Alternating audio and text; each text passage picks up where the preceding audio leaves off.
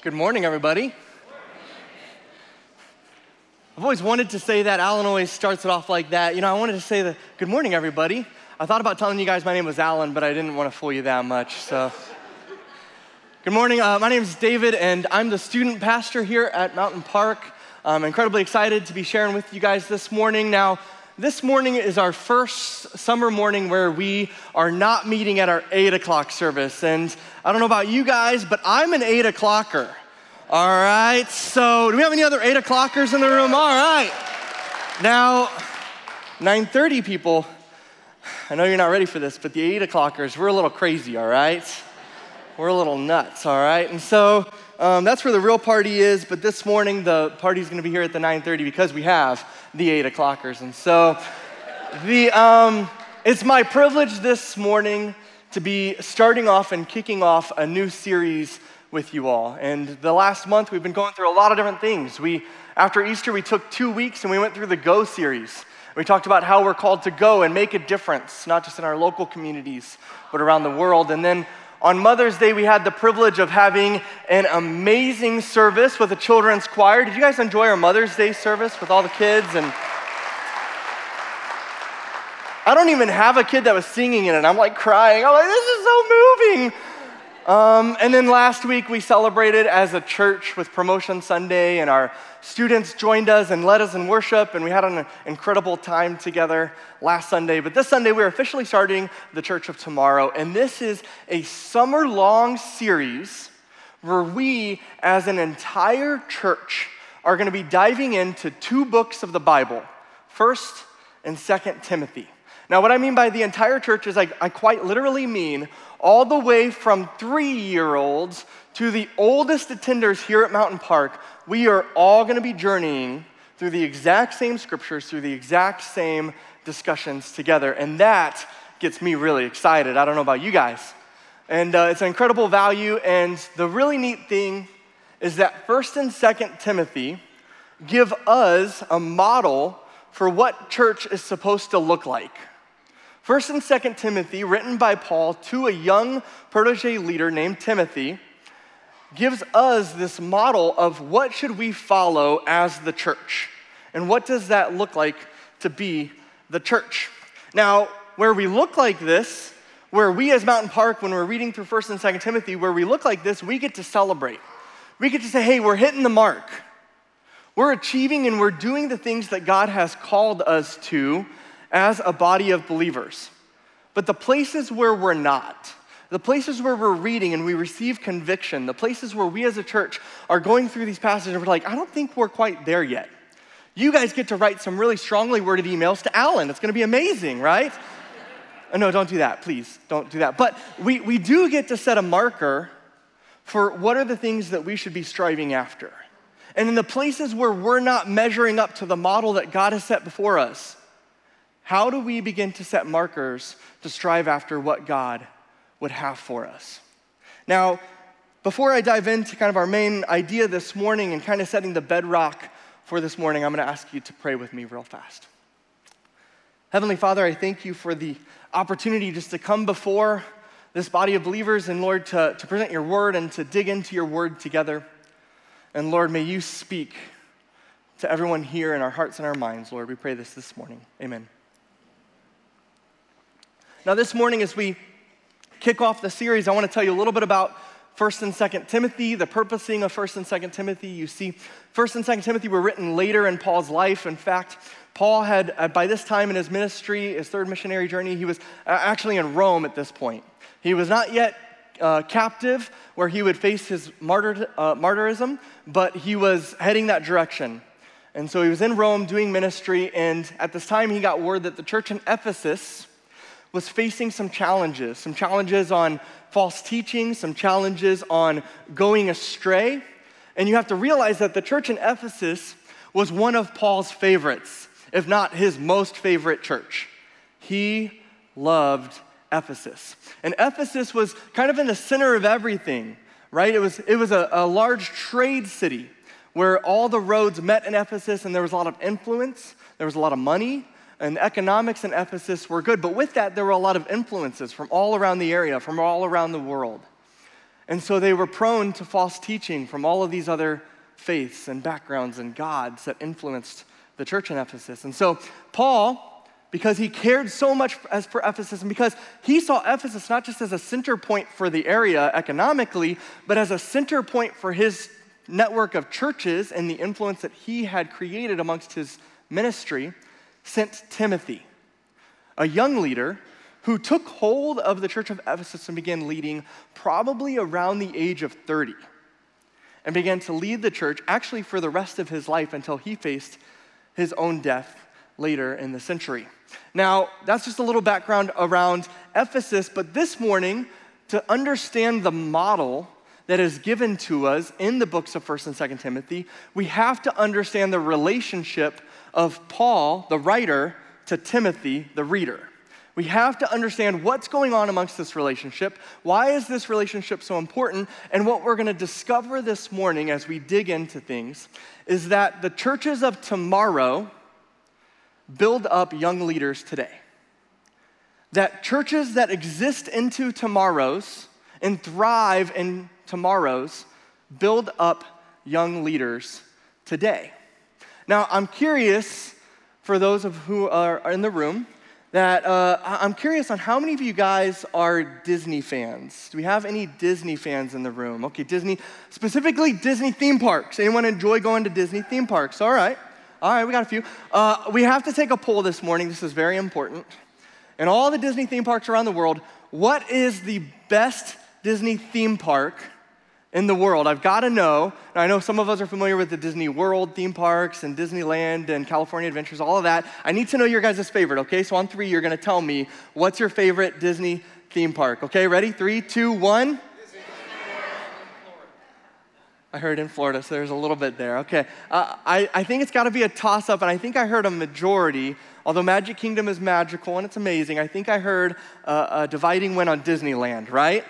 Disneyland's the uh, original, the best. Uh, you know, I enjoy Disneyland. It's close drive. I like staying close to the areas and being able to walk to things. And my family actually recently, uh, we took our youngest, Everett. Um, Everett's 15 months, and he officially went to Disneyland for his first time this spring, okay? Um, which is amazing that we waited this long because uh, my wife's family loves Disney, right? You guys love it, yeah. And so it's kind of amazing that we made it into a year before we made it to Disney, but we made it to Disneyland. And one of my favorite areas in Disneyland is Tomorrowland.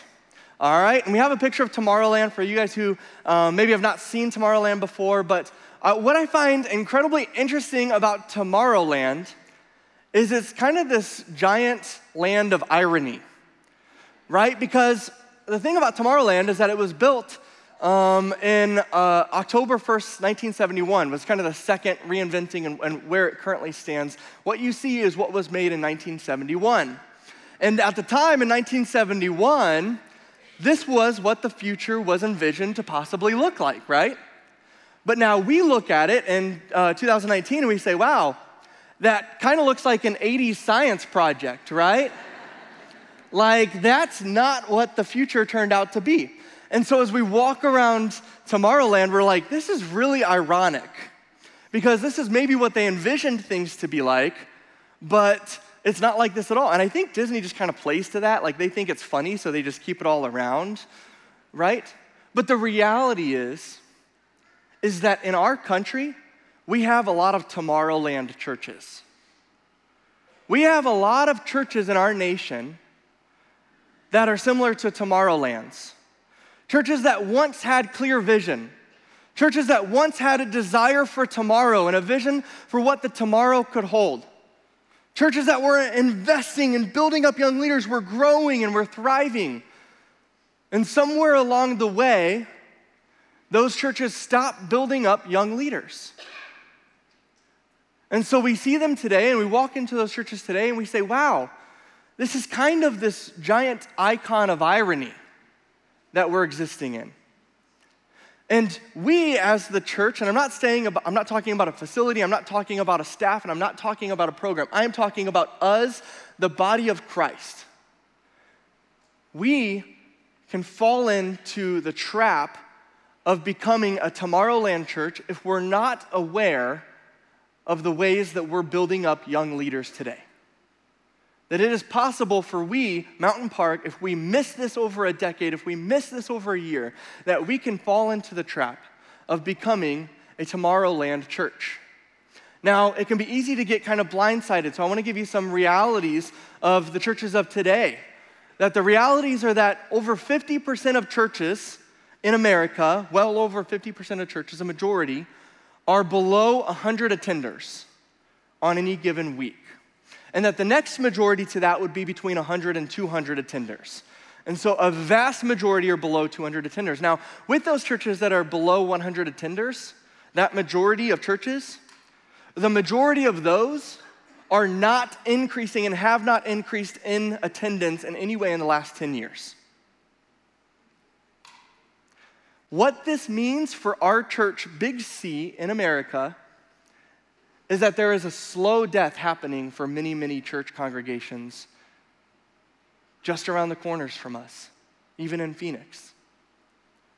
And so there's moments where I'm going to be talking about Mountain Park, Little C, and there's going to be moments where I'm talking about Big Church, Big C. And I want you to understand I'm using both of those, but we have a role in both of those churches to build up young leaders of today.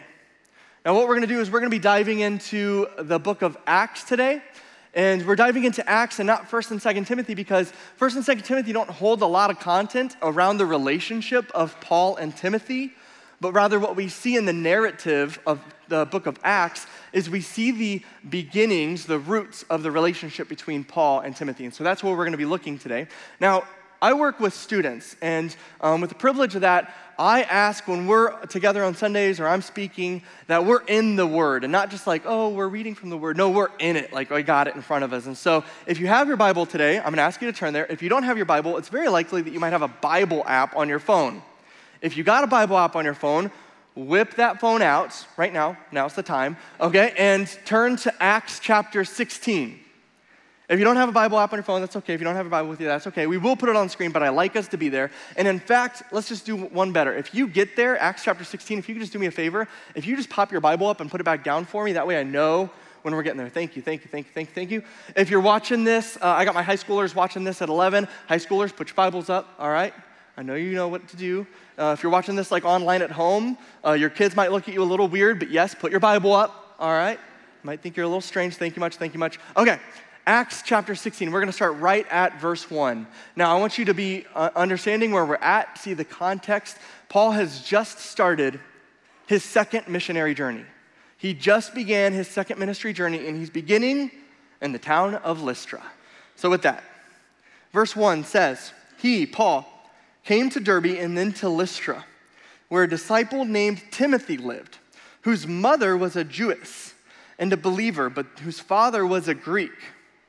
Now, real quick, understand that it saying all of this would have reminded us that Timothy was kind of a spiritual mutt.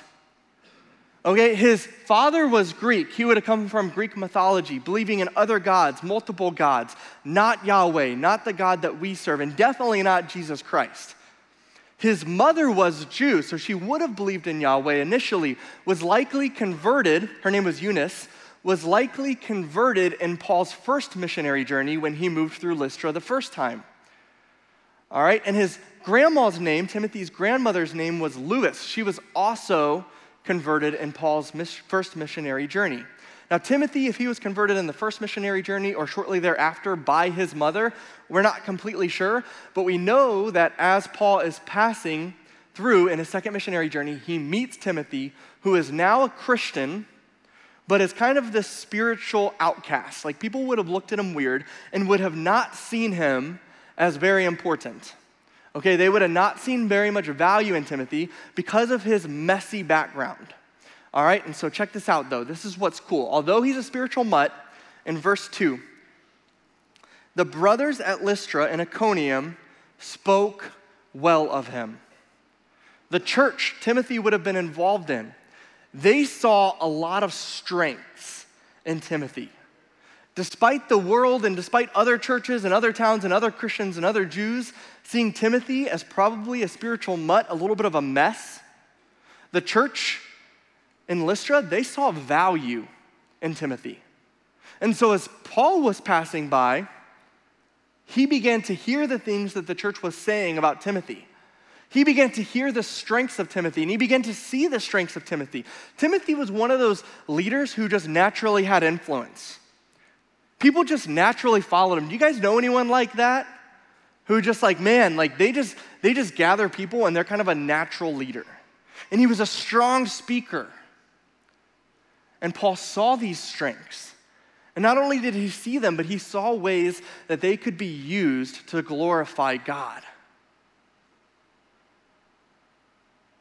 Are we seeing the strengths of young leaders today?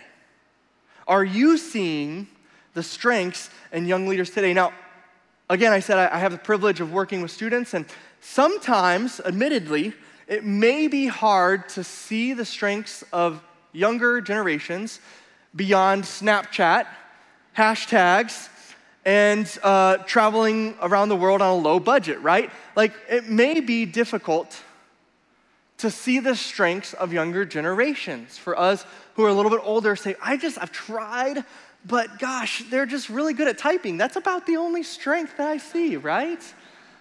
Um, but the reality is, if that's the case, then it's very likely we've not spent enough time with that younger generation. Because here's the really crazy thing this upcoming generation, and when I say that, I'm, I'm saying uh, young millennials, older Gen uh, Z, and so kind of like 14 to 29, there's kind of a wide gap there. But, uh, you know, this younger generation, when you really get to know them, they have the same strengths that church leaders have had throughout the last 2,000 years. They're no different. That they have these same valuable strengths as church leaders have had throughout history and have the same potential to lead the church in the ways that God has called them to. Yet it can be difficult to see those strengths. They have them nonetheless. How do we begin to look for the strengths of young leaders today? And not just like I'm just going to glance over it and maybe think about it, but intentionally seek after strengths of the next generation. Paul continues, check this out, and this is where it gets a little crazy. Verse 3 Paul wanted to take him along on the journey, so he circumcised him because of the Jews who lived in that area, for they all knew that his father was a Greek. Now, pause whenever we're reading a verse and it talks about circumcision with students, we have to stop, we have to address it because we can't think about anything else until we sort out what were they talking about with regards to this circumcision. Okay, I understand. Uh, Paul, um, being a preacher to the Gentiles, oftentimes did not encourage church leaders to be circumcised, but in this instance, he does. Why? What's going on here? I don't understand. This seems counteractive to Paul and the way that he leads. I understand that, yes. Um, Timothy, understanding that Timothy is kind of such a, a spiritual misfit, knew uh, he knew that timothy would be leading amongst the churches of the jews and, and things of that nature he knew that it would be a large deterrent to not have timothy circumcised. To just avoid that altogether he did encourage timothy to be circumcised in this instance. And so understand that it's circumstantial and so he does push him to be circumcised. Okay now that that's addressed and that's to the side understand the greater thing that's happening here. Paul just invited a 16 year old young leader of the church to join him on his evangelical missionary journey around a good portion of the known world at the time. Okay, how many of you guys who have 16 year oldish kids, have had 16 year oldish kids, would trust your child as a 16 year old going with an evangel- evangelist who just happened to come through town um, to join them on their journeys. How many of you guys would be like, yep, I'm totally cool with sending my 16 year old with them, other than getting rid of them, right? I understand that advantage. But yeah, it's a little crazy, right? This is a little nutso. And in fact, this evangelist, oh, by the way, he's not very much liked amongst the towns that he goes to. In fact, Paul was stoned in Lystra on his first missionary journey. It's his only location that he was stoned. All right? Who would, who would trust their 16 year old to go along with Paul at this point? Okay, a little crazy, right? This is a little nuts. But what we see here is not only did Paul see the strengths in Timothy, But Paul saw the importance of bringing this young leader, this 16 year old, along with him in the ministry he was doing.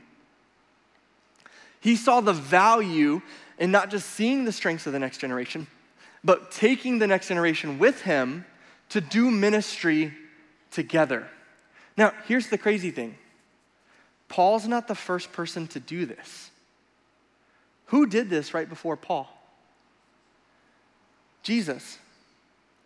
Jesus, in the beginning of his ministry, calling his disciples, went out on the boats, went out to these fishermen, and said, Come, follow me.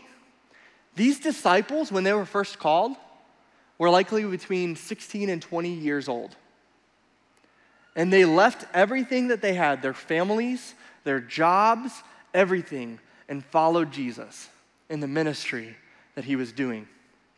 When I was younger in college, I did a few internships, and one of my favorite internships that I did was to go and work in Northern California. And so I was um, living in Indiana at the time, and so over the summer I would drive all the way out to Northern California, up near the Sacramento area. And we would usually spend about four weeks going up into the mountains and doing summer camps for elementary kids, middle school, high school, and we even had like a family camp. And uh, this was up past um, like Grass Valley, for any of you guys who are familiar with Northern California. So it was up in the mountains there. And a beautiful campground. We were having a great time during one of our middle school camps. When all of a sudden, during one of our lunch hours, we noticed a full grown black bear walking on campus. And the black bear would go to a trash can that was located right in the middle of the campground, right next to the field, and would try to break into this trash can because the trash can was, was guarded. We had a, a, a wooden frame built around it. You do that in bear country, I guess. And um, had a wooden door so you could still remove the trash bin, but had a padlock on the wooden door. And this bear would go over to this trash can and wanted this trash so badly that it began with its giant paw and its claws, began to tear at the door, the wooden door that held this trash can in, and just began to shred this door. I mean, we could see like wooden chunks just like flying from a distance. And so this bear was tearing, tearing, tearing at this trash can. And we, as youth leaders and, and church leaders, we huddled together, and although we had great concern for that trash can, we had greater concern for all of our middle school kids who were on the campground at the time, who this bear was a threat to. And so we gathered around and we said, hey, what are we gonna do? Like, we've gotta do something. What are we gonna do? And all the church leaders, they voted, and it was a democracy, I guess, and they decided to send the two young youth intern boys to deal with the situation. So they came over to us and said, hey, you know that clause in your job description, the other, uh, other duties as assigned. you know, that's, this is the time for that, for that to be used. And so, uh, me and my friend uh, Raleigh, it was our job to chase away this full grown black bear. And I mean like full grown. And maybe my imagination has like exaggerated from this point on, but like I'm talking like 400 pounds, you know. Okay, I know black bears don't get that big, but, but it was a big black bear. And of course, in our um, chasing bears off uh, training, in college, we totally knew what to do. And so uh, we go grab a couple uh, items from the kitchen, things like that. We know that we need to make a lot of noise. We know that we need to get really big, and we know we need to run at them, not too quickly, but just quickly enough, right, um, to scare this bear away. And so me and Raleigh, we kind of we get just far enough apart and we run at this bear so it doesn't go after one direction or another. And if the other one person gets attacked, then the other person can still survive. You know that kind of situation. And so um, and so we come at this bear and we start chasing this bear, get really big, and the bear runs away. And so we're feeling pretty awesome right now, right? We're like, we just chased the bear away. So we're walking back. We're like, yeah. Do you guys see that up at lunch? Yeah, we just did that thing. And, um, and then we turn around and the bear comes back, right? Uh, we weren't scary enough, I guess. So the bear comes back and it gets back into the same trash bin and starts going after it again. So we have to do this like two or three times, okay? Like we do this multiple times before Finally, the bear does not come back. And what I realized, um, you know, in the moment I didn't have the retrospect, but what I realize now, although as crazy as that story might sound, I, I didn't see much value in ministry at the time of what we were doing, but now I look back And I see that these pastors taking us along with them, that that was so important to building us up as young leaders. Because in that day, not only did I learn how to properly chase away a black bear, I learned that campers' safety and our students' safety is the top priority. And that if that means compromising my safety in some way, that their safety comes first. That's what I learned that day. That's what stood with me. As well as everyone at that campground will forever know me as Bear Man, all right? And so there's some value in that as well. And so you see there, there, there's influence, there's relational influence, and there's ministry mechanics that we learned. And it's so important that Timothy joined Paul in the ministry that he was doing because Timothy wouldn't be the leader to lead Ephesus later to receive 1st and 2nd Timothy if he didn't join him as a young leader. He wouldn't have been prepared. He wouldn't have known what to do. He wouldn't have ever been to Ephesus and he wouldn't have known the people.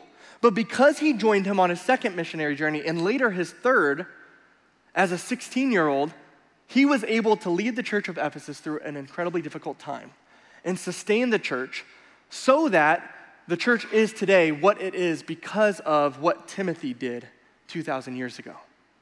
Now, check this out. I want, I want to end the story. We always need to end the story, right? So, check this out in verses 4 and 5. As they traveled from town to town, they delivered the decisions reached by the apostles and the elders in Jerusalem for the people to obey. And so the churches were strengthened in faith and they grew daily in numbers.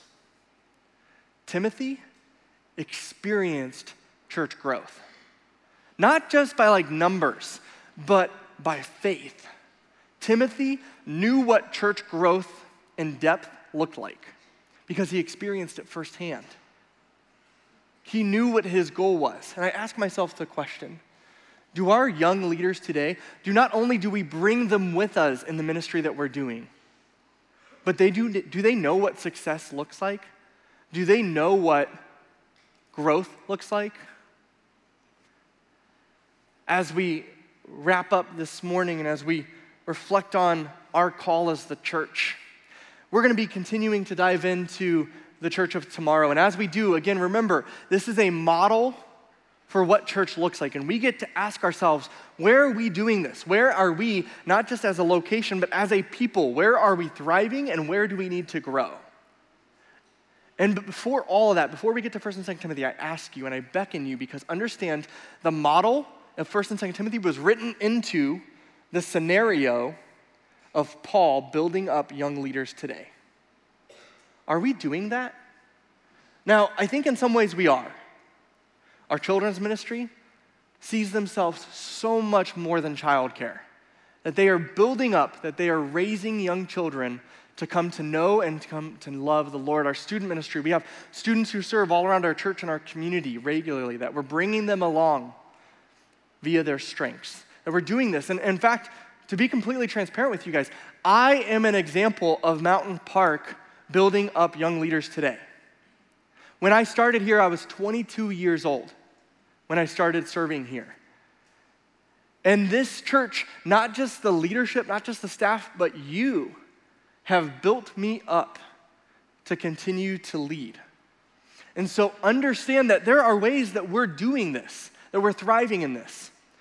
But we as the church, are we all going after this?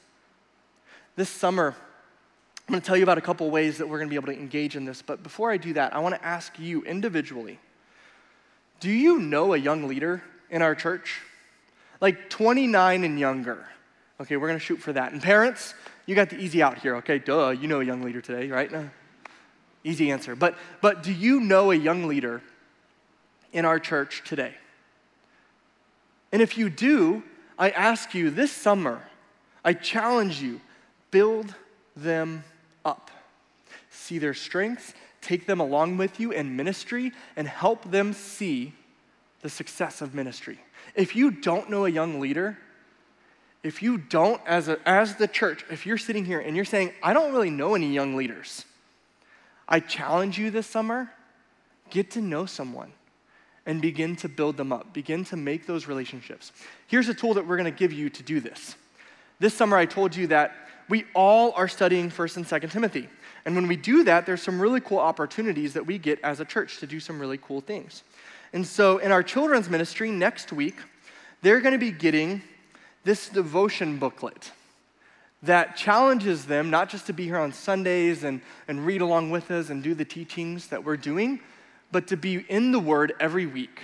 And there's little fun devotions in here, and they're really colorful and fun for kids. And parents, you can do this along with your kids, fifth grade and younger. For our sixth through 12th graders, they're going to be getting sheets like this every week. On one side, it'll have what we're doing during the Sunday, and on the other side, it'll have reading challenges for them to do on a daily and a weekly basis. And so we challenge our students to be reading along throughout the books of 1st and 2nd Timothy. And for you adults, you guys get homework too. You guys ready? I love being a teacher and giving homework. It's so much fun. We have a teachers in the room. You guys are amazing. Um, your guys' homework this week is to read 1 Timothy chapter 1 and come prepared next Sunday as we continue to dive into the church of tomorrow. All right, let me pray for us. If anyone in the room, if you want to receive prayer around what does this look like, or there's other challenges that are happening in your life, I want to encourage you after service to come forward. We'll have some people who are here to pray with you. Let me close this in prayer. Heavenly Father, I thank you for this morning, Lord. Lord, you have called us as your church to do your work. That, Lord, the world would know you by how we love one another. And so, Lord, it's the most important work we can do as the church to continue to build up young leaders amongst us daily, weekly, annually. Lord, challenge us as your church to do your work in the best way and in the strongest way that we possibly can. Lord, we love you. We devote everything we are to you. In your name, amen. May the Lord bless you and keep you, and may you guys have an incredible first week of summer.